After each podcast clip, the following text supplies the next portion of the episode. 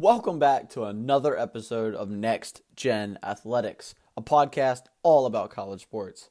In today's show, we're going to talk about the games from this past weekend, go over the updated top 25, and my big winners and losers of the weekend. Then, we've got a really great interview for y'all with Thomas Woods of Clemson Sports News. Now, ladies and gents, let's kick the tires and light the fires.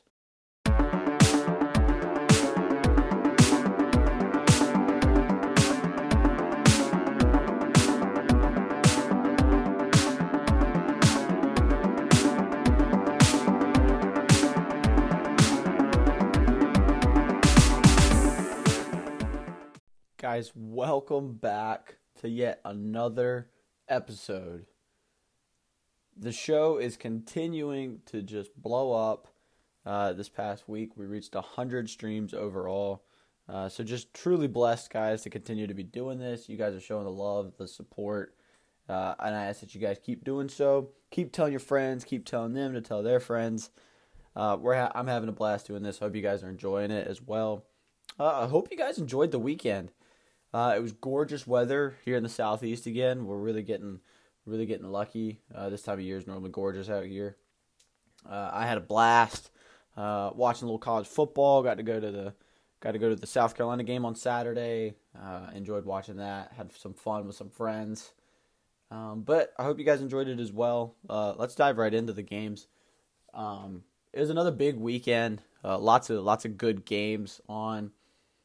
Um, and and I'll say this about the games from this past weekend. I've seen a couple people um, on Twitter, and I and I heard a little bit from a couple analysts on ESPN and Fox and whatnot uh, talk about how this weekend um, didn't live up to the hype, so to speak.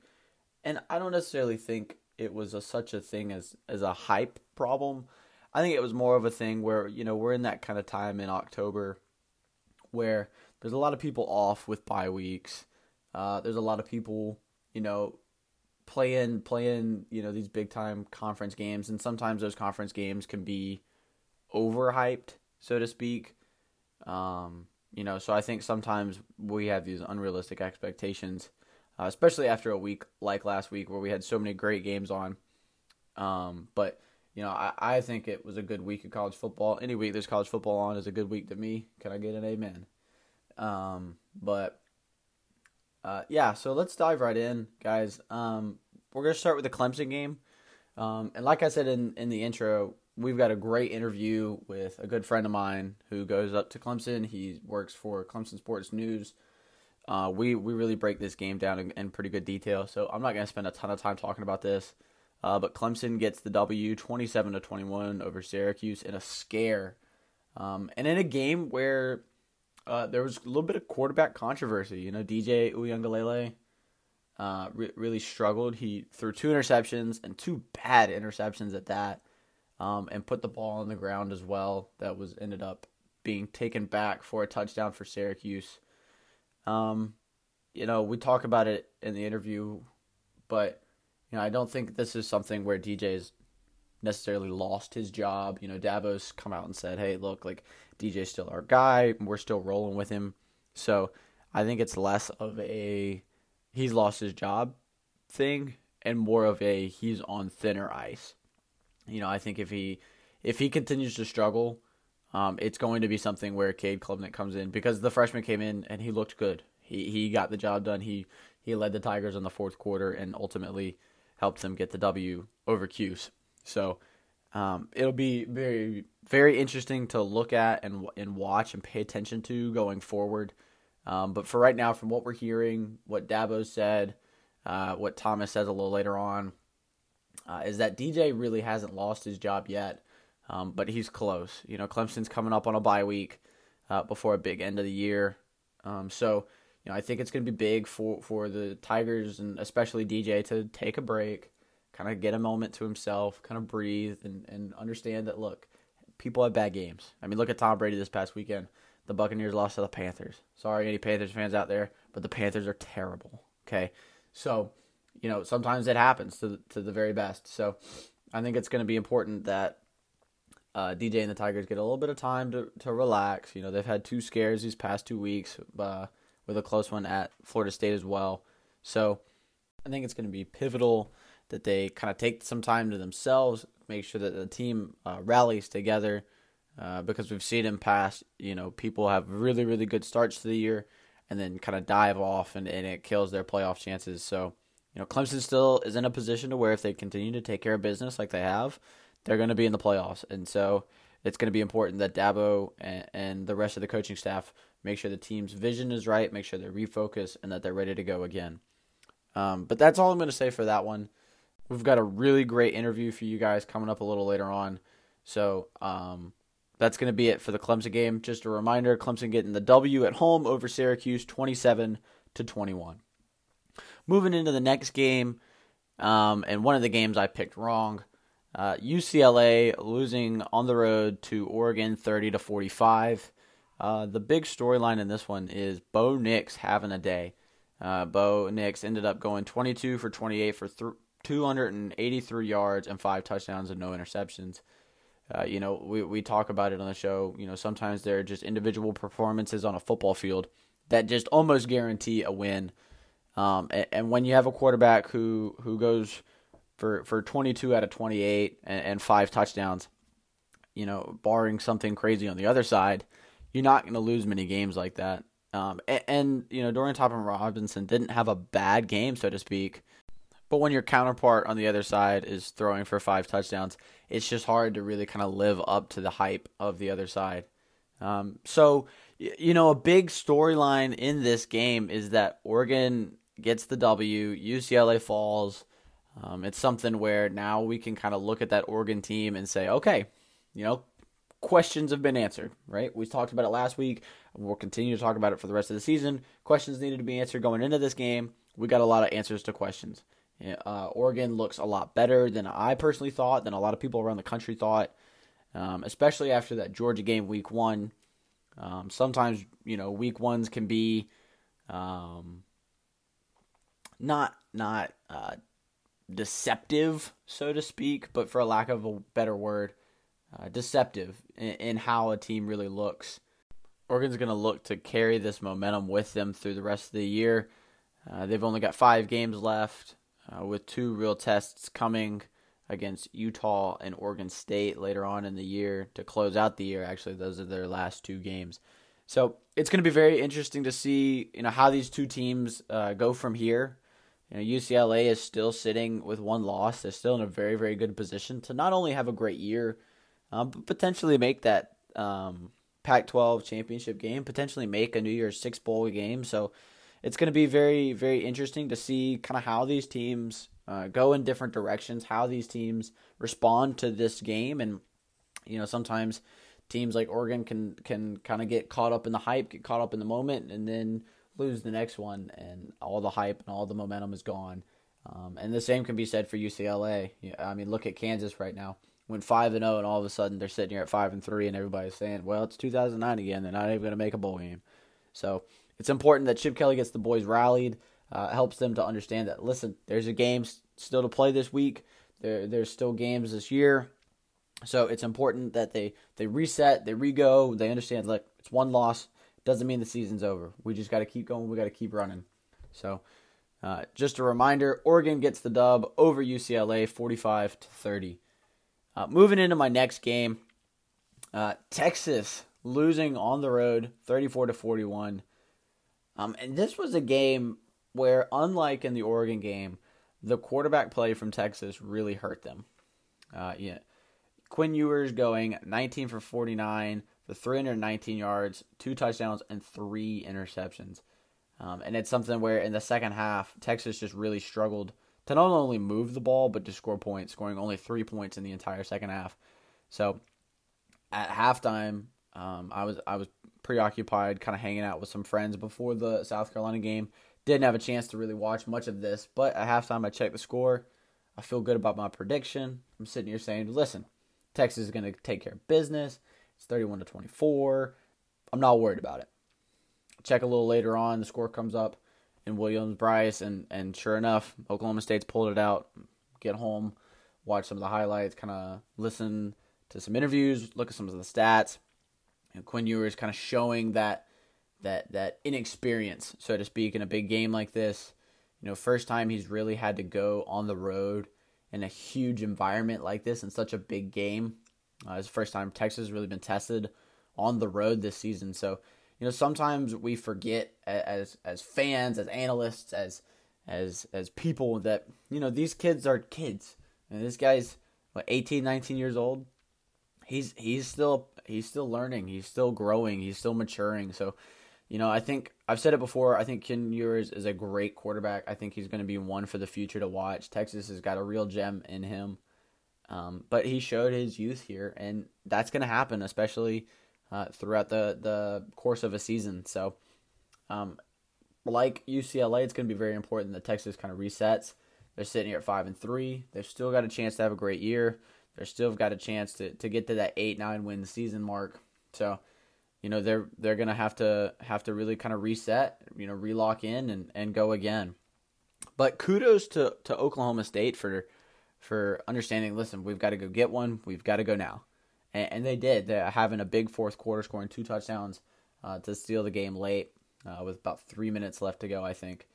Um, but you know, uh, Spencer Sanders and the boys really showed up and really played well in that second half, and and ultimately, you know, that's when when games are are won and lost is in that second half, and um, sometimes teams can kind of dig up themselves a hole uh, in the first half, but Oklahoma State in this one was able to dig out of the hole um, and continue on with the victory. So, in conclusion, Oklahoma State getting the victory over Texas, 41 to 34.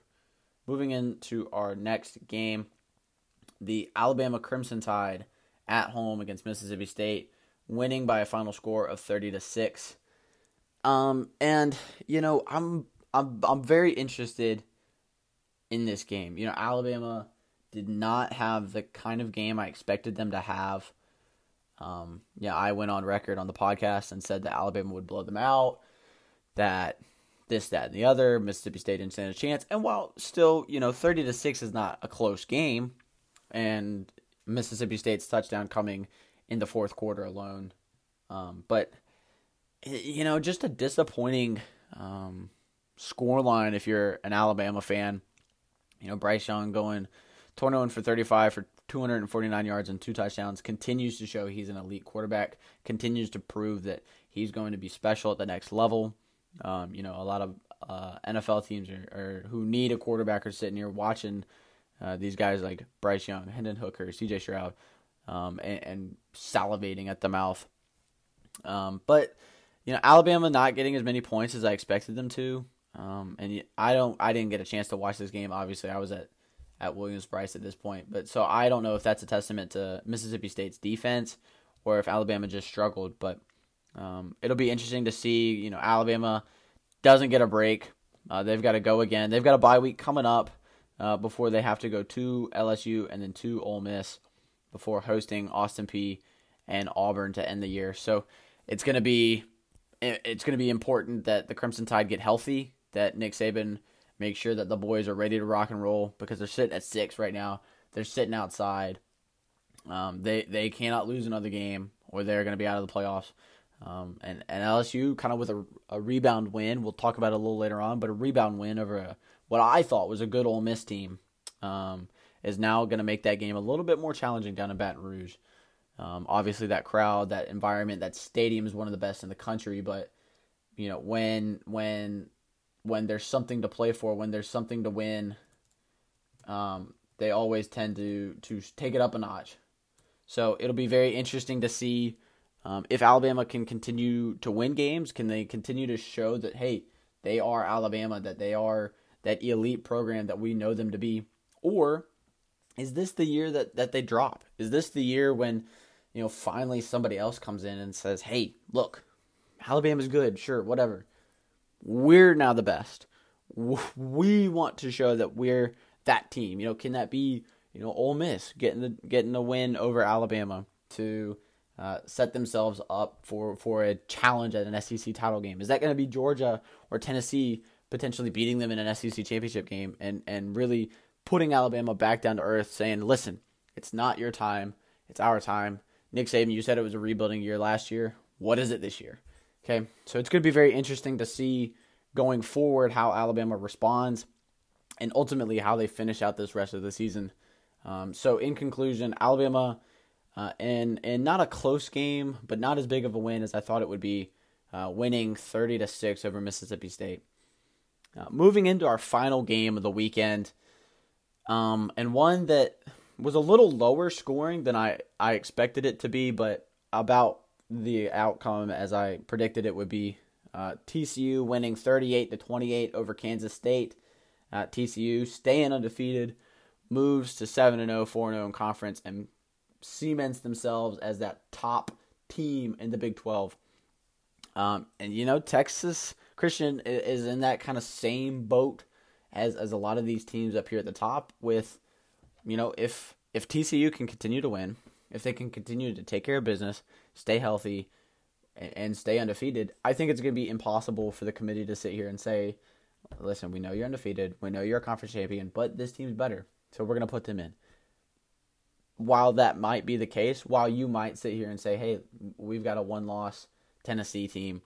Whose only losses to Georgia, or a one loss Georgia team whose only losses to Tennessee, who's probably better, but they're not a conference champion. They're not undefeated. Um, you know, the, the, committee is really squirming right now in their seats, kind of praying for something like this to happen. Uh, so I think it would be horrible for college football to have three teams from one conference in, whether it's the SEC, Big Ten, Big 12, ACC, it doesn't matter. Um, I, I think it would, would really cause a lot of chaos as far as recruiting is concerned. It would cause a lot of chaos as far as TV deals and money is concerned. So, you know, if you're just kind of a regular fan of college athletics, kind of a fan of college football, uh, you need to really be rooting for teams like TCU. You need to really be rooting for teams like Clemson, either Michigan State or not Michigan State, but Michigan or Ohio State to continue to win, to continue to stay undefeated. Because if not, if if you know, Georgia beats Tennessee and then Georgia loses to Alabama in a conference championship game, they're all sitting at one loss. You've got three of the best teams in the country, maybe not the three best teams in the country, but three of the best teams in the country. Who else are you going to put in? If Ohio State and Michigan drop a game and then one of them loses to each other and then they lose in the Big 12, you can't put them in, right? Or or or Clemson drops a game, or you know, you can't put them in if they don't win that ACC championship game. So, you know, it's going to be very, very interesting to see how this season finishes, to see who stays undefeated, who doesn't, who's going to get that nod into the playoff over a Georgia, a Tennessee, or an Alabama. Because I don't think that all three are going to be in. I think Ohio State's going to stay undefeated. I think Michigan's going to be right there, ready to go if Ohio State slips up. Um, you know, i I'm going to be real honest. I don't think Clemson's going to lose a game.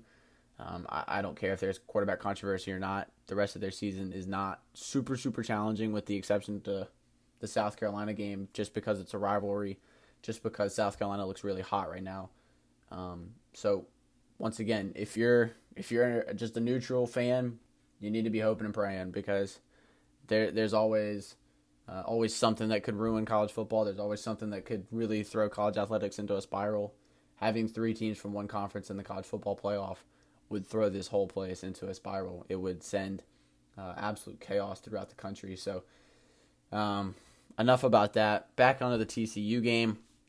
Uh, the TCU passing attack continues to deliver. Uh, and in addition, this week, um, the TCU rushing really, really took a step up with Kendre Miller going for 153 yards and two touchdowns. So, uh, you know, TCU just kind of proving to be a complete team still, uh, proving to be um, elite as far as that offense is concerned, and their defense is looking great as well. Um, TCU is one of those teams that's kind of a wild card right now as far as you know they look really really good on offense, they look really really good on defense. Can that can it stay? Can they be consistent? Um, you know Matt Duggan or not Matt Duggan, what's his name? Max Duggan, excuse me, Max Duggan uh, went 17 for 26 for 280 yards and three touchdowns no interceptions. He's continuing to take care of the football. Uh, they're not turning the ball over very much. It's something where, you know, they're just they're a well coached team. Sonny Dykes has done really really well uh, with TCU. He did it last year with SMU. He's continuing to prove that he's just a good football coach. So it's going to be fun to um, watch the rest of the year with TCU. It's going to be fun to watch the rest of the year with all these teams.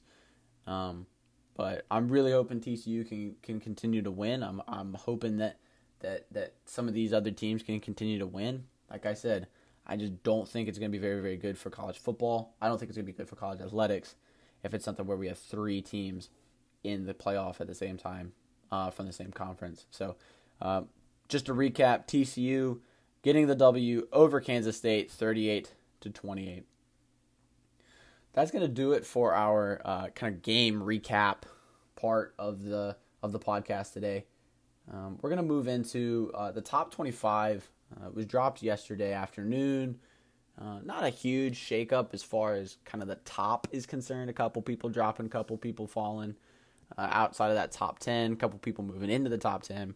Uh, so the top 25 goes as following Number one remains Georgia. Number two remains Ohio State. Number three, Tennessee. Number four, Michigan. Number five, Clemson. Number six, Alabama. Number seven, TCU. Number eight, Oregon. Number 9, Oklahoma State. Number 10, USC. Tied for 10, Wake Forest. 12, UCLA. 13 is Penn State. 14 is Utah. 15 is Ole Miss. 16 is Syracuse. 17 is Illinois. 18 is LSU. 19 is Kentucky. 20 is Cincinnati. 21 is North Carolina. 22 is Kansas State. 23 is Tulane. 24 is North Carolina State, and 25 is South Carolina. Um, so, like I said, not a lot of movement.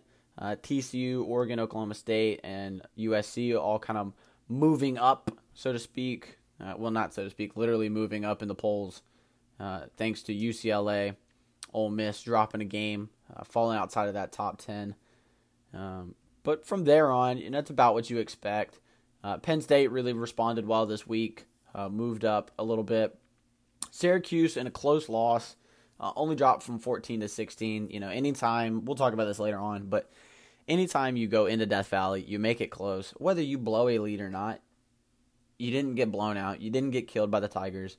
I'd say that's that's not literally a win, but a win in in a lot of people's books. Um, so I think you know Syracuse is going to kind of look at it and, and be disappointed in the in the fact that they blew the lead and be disappointed in the fact that they lost but be proud of themselves and be happy that they didn't go in and get embarrassed, that they did come in and prove that they are a good football team. That you know Garrett Shrader proved he is a good quarterback.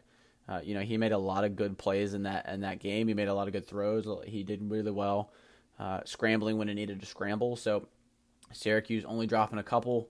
Uh, the biggest dropper in, in, the polls this week is Ole Miss, um, in an embarrassment to LSU. Um, I do not believe they scored in the second half. Uh, just kind of got blown out. Um, was up at halftime by three, 17 to 14, um, and then it was just it was just manslaughter from then on. The Tigers really taking care of business in that one, um, and it shows. You know they move moved up in the polls, so uh, you know credit to the credit to LSU, credit to credit to uh, you know that that environment, those fans down there in Baton Rouge. Um, but that's your top 25. Uh, not a lot of shakeup, but uh, definitely some some movement from a couple different teams. Um, but moving into the next and last segment today, guys, uh, my winners and losers from the weekend. Um, and I'm not going to spend a ton of time on this. We're doing pretty good on time, but just kind of making sure we're we're having enough time for the whole interview. Um, but my winners, I've got four winners, and then I've got an honorable mention, and then I've got four losers and an honorable mention.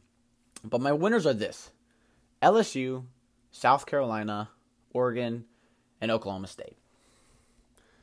LSU beat a what I like I said what I thought was a very good Ole Miss team. They went in, uh, you know, a lot of people were kind of riding off the Tigers. They got embarrassed by Tennessee. It was something where a lot of people didn't really expect them to do much uh, after the fact. Um, you know, they responded with a good win over Florida at the Swamp last weekend, uh, and they responded with an even better win over a good Ole Miss team this weekend. So you're my winners of the weekend.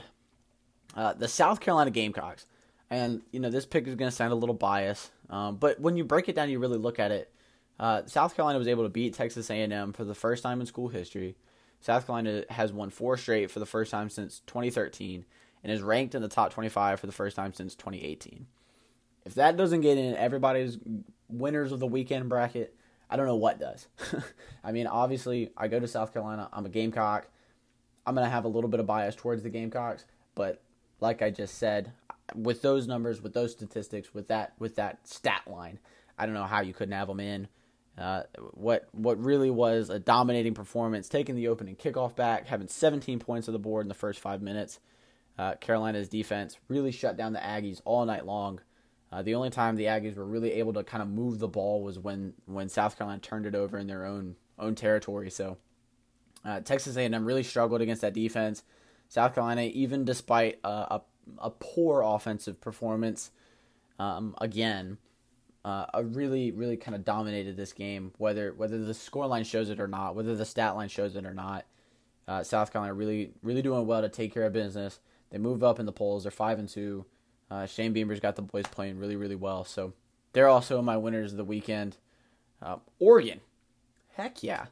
I mean, what a performance from the Ducks this weekend. Um, game day was there. The environment was unbelievable in Eugene. Those fans were rocking. It was a good time. It looked like a lot of fun, and they got they got business taken care of. They they they established themselves as hey, listen, we are still the top of the Pac-12. We are still set to be really good for a really long time, and they showed it. Bo Nix proved a lot of people wrong. I wasn't high on Bo Nix. Like I said before, I just watched him too much struggle at Auburn. I wasn't high on him. Listen, hey, I'll eat my words. I'll I'll be honest. I'm gonna be the one that says, hey, look, I got this wrong. I got it wrong. I didn't think Bo Nix and the Oregon Ducks offense was that good. Clearly they are. So congrats. You are also part of my winners of the week. And then lastly, Oklahoma State. Way to respond to a loss. I, I definitely thought the loss would, would take a bigger toll. I thought Texas would do um, better than what they proved. But Oklahoma State, not only responding well to a loss, but responding to being down at halftime, not giving up, showing that fight, coming back and getting the W, moving back up into the top 10. I, once again, like South Carolina, if that doesn't get in the winners of the week, I don't know what does. Um, and then lastly, my honorable mention. You were just on the outside, uh, but Penn State, that whiteout was amazing. Um, they responded, got the win over Minnesota in dominating fashion. Once again, like I said, I didn't think it would be a blowout, but I definitely thought it would be in dominating fashion, like they got dominated by Michigan. So, well done, Penn State. You're my honorable mention for winner of the week. Uh, but that's going to do it. Just to recap LSU, South Carolina, Oregon, and Oklahoma State are my winners of the week. Lastly, guys, my losers of the week are as follows: Texas, Texas A&M, Ole Miss, and UCLA. Texas, you know, I, I talked about it.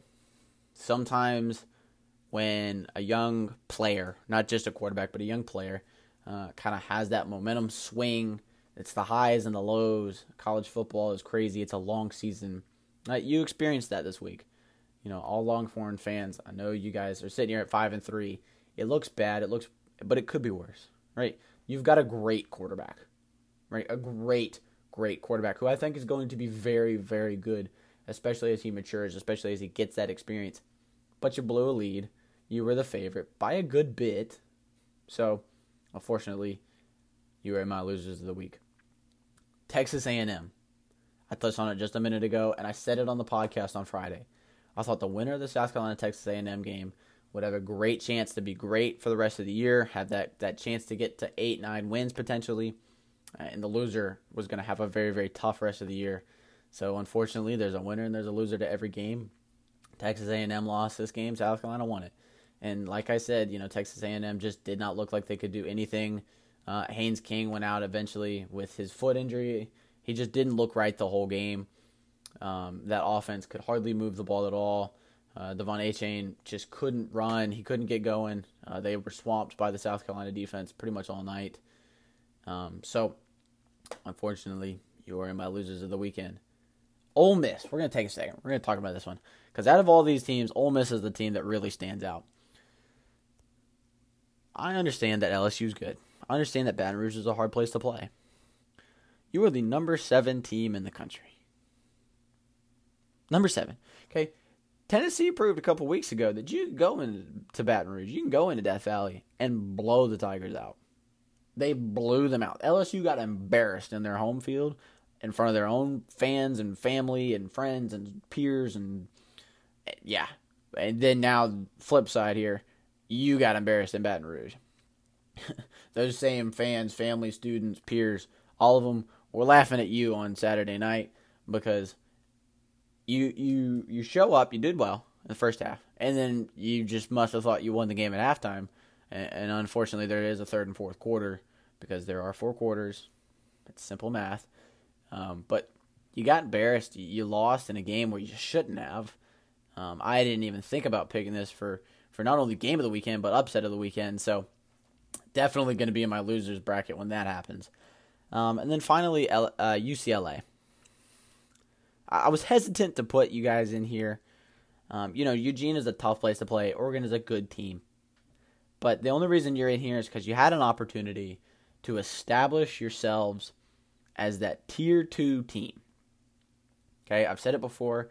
I think Ohio State and Georgia are tier one, and everybody else is below.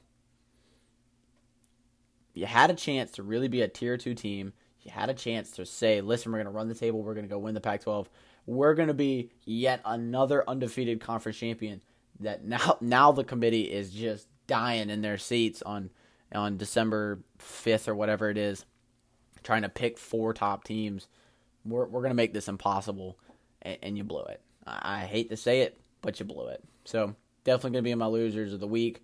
Um, and then my honorable mention for loser of the week, which I guess it's kind of dishonorable mention, but uh, Syracuse. And and you're not a loser of the week because, like I said, anytime you can go into Death Valley and keep a game close uh, and be leading at one point, you're not going to be one of my losers of the week. It's not a bad loss. Of all games to lose, this is one to do it. So, uh, but you're you're my honorable mention because you were up, you blew the lead, you had a freshman come in and, and school you. So, uh, you're going to be my honorable mention, or like I said, maybe dishonorable mention, I guess, since this is not a good thing.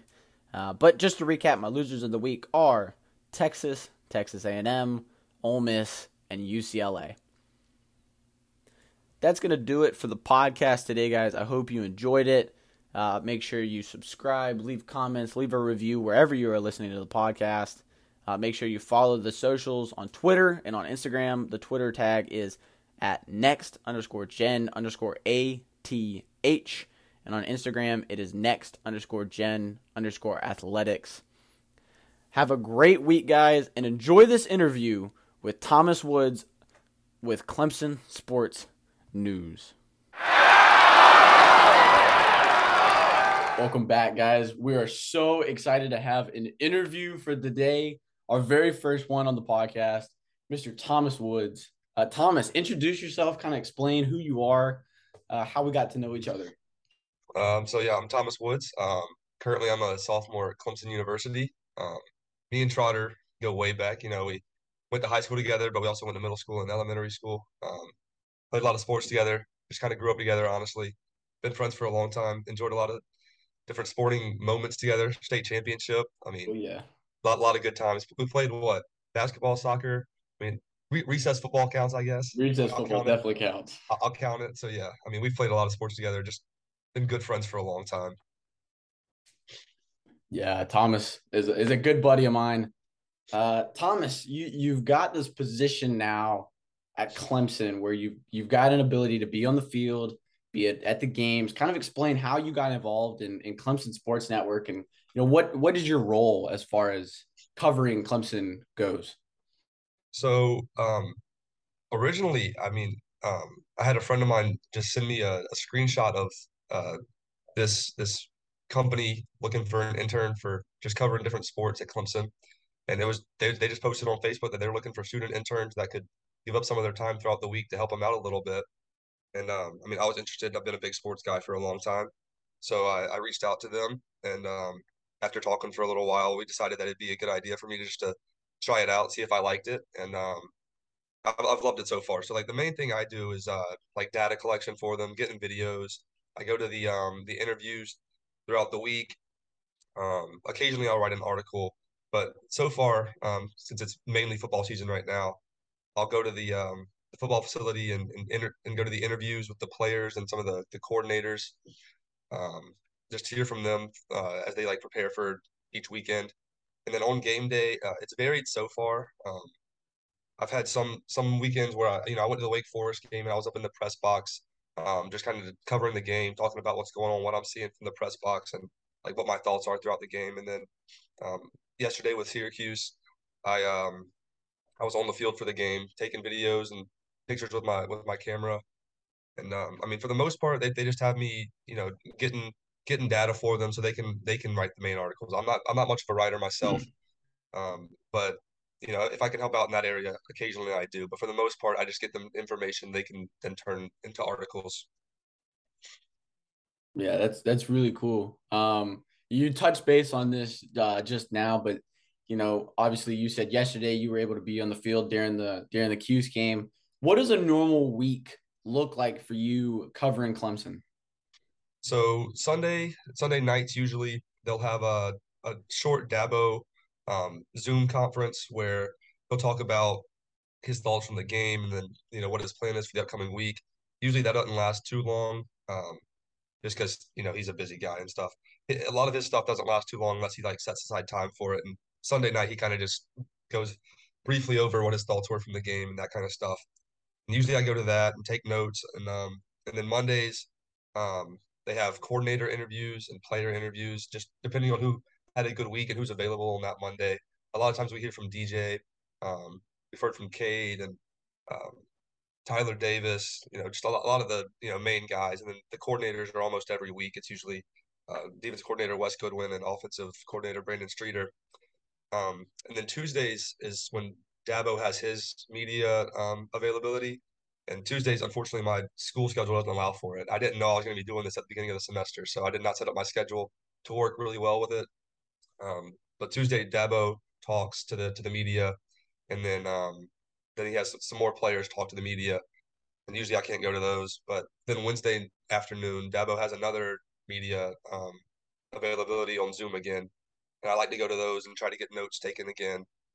Um, and then like Thursday, Friday, um, not much, kind of just like trying to keep people anticipated for the game. So um, I, we have this this like forum called um, Howard Pro Board, and my boss likes for me to you know get on there and just like try to get the the audience engaged for for the upcoming week. So um, before Florida State, I did like a little article about like the, the rivalry and the history that, that that goes on there.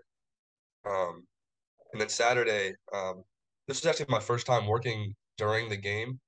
So I mean, like I said, I was on the field um, pre-game, taking taking pictures, taking videos, just uh, trying to promote um, not only my brand but also, or not only like the Clemson Sports News itself, but also like my my personal brand.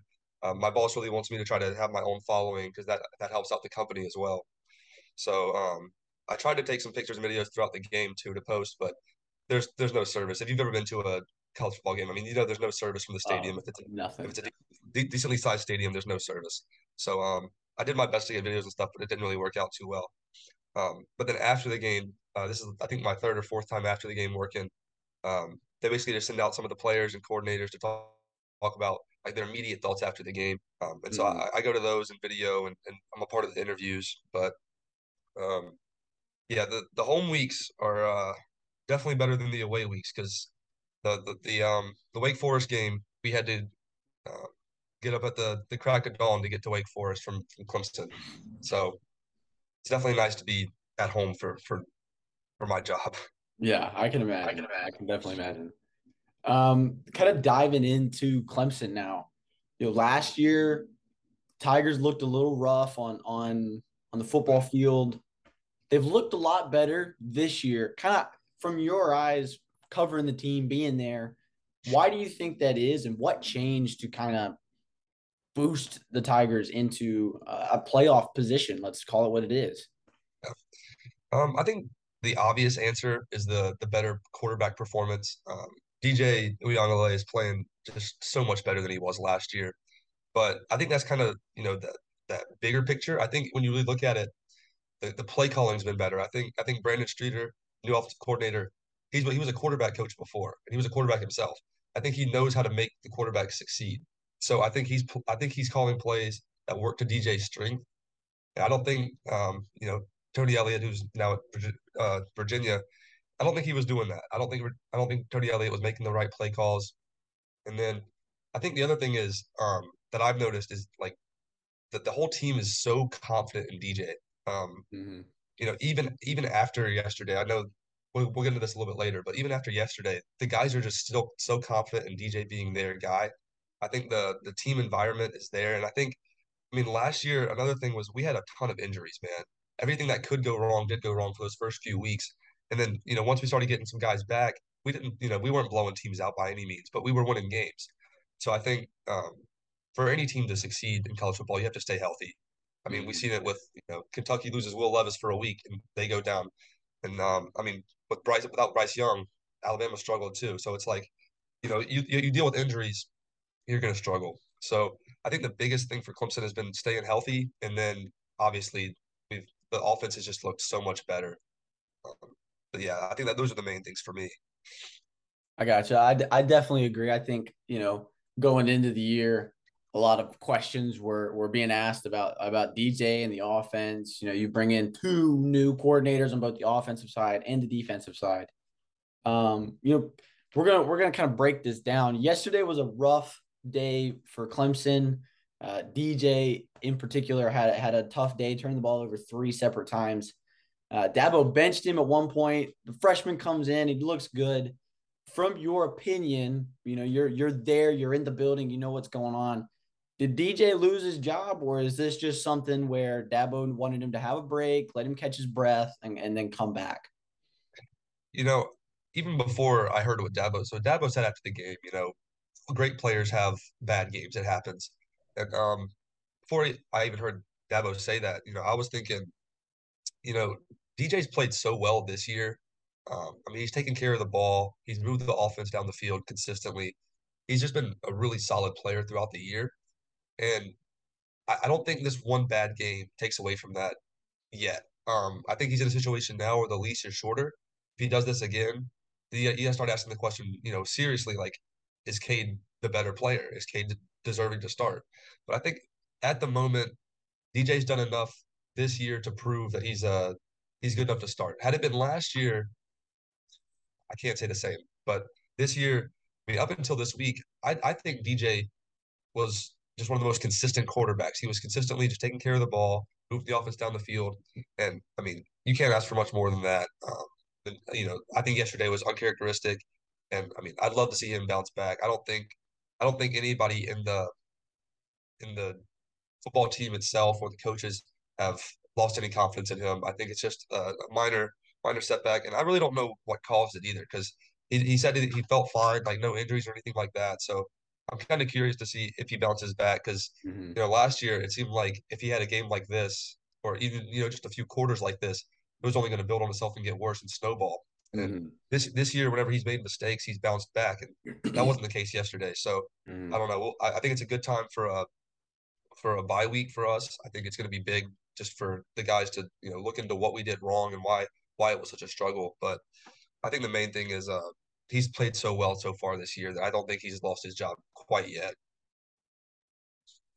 Yeah, I, I mean, I agree. Like, like, like you guys said. I mean, people have bad games. You know, even the best of the best. Tom Brady's had a bad game. You know, it, it happens. Um, you know, obviously you were at the game, so you couldn't hear, but on the broadcast, they had touched base about how DJ had gone and seen sports psychologist over the off season, kind of worked on his mental side. You know, because last year, like you said, a game like this happens, it affects him for the next three games. So, um, you know, personally, even though I'm a USC guy, I hope he bounces back. You know, you, you hate to see a guy lose his job, especially in the middle of the year. Um, you know, Clemson's kind of got their season in front of them still. You know, they've had a couple scares. Um, but like we like I've said on the podcast, like people are saying, Clemson goes undefeated and wins the conference championship, they're not gonna miss the playoffs. So uh, with that being said though, they do still have a, a lot of games left to play. Uh, obviously, they've got the bye week coming up. I think that's going to be big and kind of resetting, uh, coming back. Um, but in your opinion, out of the last four or five games, what is the biggest kind of like we can't overlook these people uh, game for you? You know that that's a tough question um, because the end of Clemson's schedule is is so so you know based around them being at home. You know we've got Louisville, Miami, and South Carolina at home, and I mean as everybody knows, the longest home win streak in the country right now is Mm-hmm. is Clemson. So it's it's hard to say that you know we lose a game at home. So I think you know going to South Bend, even though this year Notre Dame hasn't been that that good even at home, they've they've, they've had a struggle of a year, but it's never a good idea to to write off Notre Dame. Um, I think that's what happened with UNC and BYU. I think the reason both those teams lost is because they kind of wrote off Notre Dame as this, oh, they're not good under Freeman. But I think Notre Dame's still a solid team. And then, you know, as much as it pains me to say, if South Carolina keeps winning games like they are, I, I mean, you, you can't write off a rival anytime. Um, but especially a rival that's fired up, hasn't won in a long time, and and you know would love nothing more than to spoil our season and spoil our win streak. I think that game is that game's probably more of a trap game, I would say, than uh, Notre Dame. But yeah, th- those two games are the ones I'm I'm more worried about than anything else. Yeah, I definitely agree. I mean, we've seen it happen before, especially in the college football playoff era. Uh, a rival comes in and, and can spoil the party. So, um, you know, you you talked about it just now, and I do it every week. I honestly give my opinion on the Clemson Tigers, even though yesterday I was hoping they would lose, even if I picked them on the podcast. So, with that being said, give us your honest opinion on the South Carolina Gamecocks. They're hot right now. As a Clemson Tiger, be honest. What do you think about the Gamecocks? So I think for me to give my opinion on this year, I have to go back a few years. Um, I, I feel like recently they've done, they've done a really good job at getting talent to the program and then doing nothing with it. I mean, so many you know five stars, four stars coming into South Carolina and then kind of just wasting away. And I think the main thing about Beamer is that he's bringing out the best in those players. I think Shane Beamer is honestly one of the best coaches in the SEC. I think what he's doing with the culture, I mean, man, it's it's fun to watch him watch him coach, the excitement that he brings, and then like I mean the TikToks and stuff, as silly as they may be, it's fun. The players love it, and I think the players want to win for him. Um, they're they're winning games, and you know, I I don't like them. So at the beginning of the year, I'm saying, oh, they're gonna have a, another bad year. They're not gonna be a good team. And I mean, I think I had good reason to think that. And then even you know, even you know, two weeks ago, I'm saying, you know, this team's still not. They hadn't proven anything yet. You know, sure they're three and two. Um, yeah, right. Three. Yeah, we're three and two. I'm pretty Three and sure. two, yeah. Yeah, I'm saying, you know, they're three and two, but who have they beaten yet? And it's mm-hmm. like they're, they're going to go into Kentucky even without Will Levis. I'm confident that that Kentucky's good enough to beat them. And South Carolina just, I mean, I'll say it the way it was. It, it was domination. I mean, the score didn't quite show it, but like it, it was domination. The score doesn't always represent how how much of a blowout a game might be.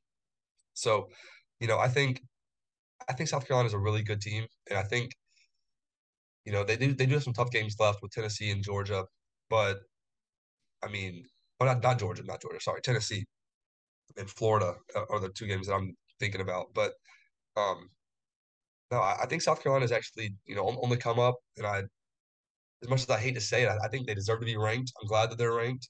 Um, and you know, I I'd love nothing more for them to keep winning. Makes the rivalry more fun. Um, I mean, I cheer I cheer against them each week, but it's it's always fun to have them win games and then the rivalry be a top 25 rivalry that actually matters. You know, the Palmetto Bowl for years now hasn't been that big of a game, and I think I think this this year it is, and so it's good to see that, and um, I think Beamer's got them going the right direction for sure. Yeah, absolutely. I, I definitely agree with you on on the rivalry part. You know, a rivalry is supposed to be an even kind of hard fought game. And, you know, recently across all of college football, I think we can all agree that sometimes those rivalries haven't really lived up to the hype. I mean, if you look at Georgia and Georgia Tech, Alabama and Auburn, Clemson and South Carolina, and, and all over the country, you, you're getting games where like South Carolina hasn't won in what, six, seven years? Yeah, it's, it's been a while. So, you know, I think for the for the sake of the rivalry itself, it's good to kind of have that turnover. Um, obviously, as a Gamecock fan, I'm hoping we can go into the Death Valley and get the W. But I'm not so confident in saying that. I want to be, but we'll have to wait and see kind of how the rest of the season goes. Um, but outside of South Carolina, there's a lot of good teams out there this year. Um, let's say Clemson runs the table, makes the playoffs going into the playoffs, who is that big team that you're most concerned about the Tigers facing? I, don't think I can narrow it down to one. I think there's two. I think it's um I think it's Georgia and Ohio State. You know, even with Tennessee's big win, I don't think they're quite. I, can't quite say that they're that team that I'm really worried about. Um, I mean, Clemson's main struggle um, has seemed to be the the defensive backs in the passing game. Um, we're we're not good at stopping the pass. Um, and so I think Ohio State with that elite that elite passing offense, I think could really cause some problems. And you know, our offenses look better, um, but to, to keep up with that in a, in a, shootout game, which I think it would be, I don't think we can. I don't think we can keep pace with them. And then Georgia's the same way, but opposite. You know, their their defense is so elite, and you know, while our defense is really good in itself, um, I don't know if in a defensive battle we can stop them as much as they can stop us. Our offenses look good, but Georgia's got a scary team. Um, yeah. I kind of wrote them off going into this year, saying you know they lost a lot of talent. Um, they're not going to be the same team. I'm not really that big a fan of Kirby Smart, so I thought they were kind of going to take a little a year off maybe, but they've been they've been really good. So I think those are the two main teams that I really would hope they play in the first round, and we don't have to see them until the championship. That'd be ideal, but seems unlikely. But yeah, those two teams are definitely the teams I'm most scared of in college football right now. Yeah, I mean, I think a lot of people kind of have Ohio State and Georgia as that tier one, and then everybody else kind of below. Um, you know, I agree with you. I, I personally did not think Georgia was going to be very good. I actually picked South Carolina to beat Georgia here. I did. I did too. And we got embarrassed. Yeah. So yeah. Um, you know, I think Stetson Bennett is a little bit of a better quarterback than people like to give him credit for. Yeah. That that defense just reloaded and looks just as good, if not better, than last year. Um, it's going to be an exciting end of the year. Thomas, thank you so much for coming on the show, man. Where can the people find you on social media? Uh, the main place you're going to find me is um, on Twitter. Um, let me pull up my my username real quick. I don't have it off the top of my head. Um, yeah, T underscore dub six seventeen on on Twitter is where you'll find most of my stuff about about Clemson sports and just college football in general. And then um, I got to shout out my company too, Clemson Sports News. Um, you can find us on Facebook, Twitter. Um, th- those are the main places you're going to want to or be able to find us. Thomas, it's been a pleasure. I hope you enjoy the rest of the football season, but not in November when the Cocks come. Hey, hey. hey, thank you for having me on, man. But uh, go go Tigers, man. I can't, hey, I can't help Cocks. it. Go Tigers. I'll see you later, brother. Have a good one. You too.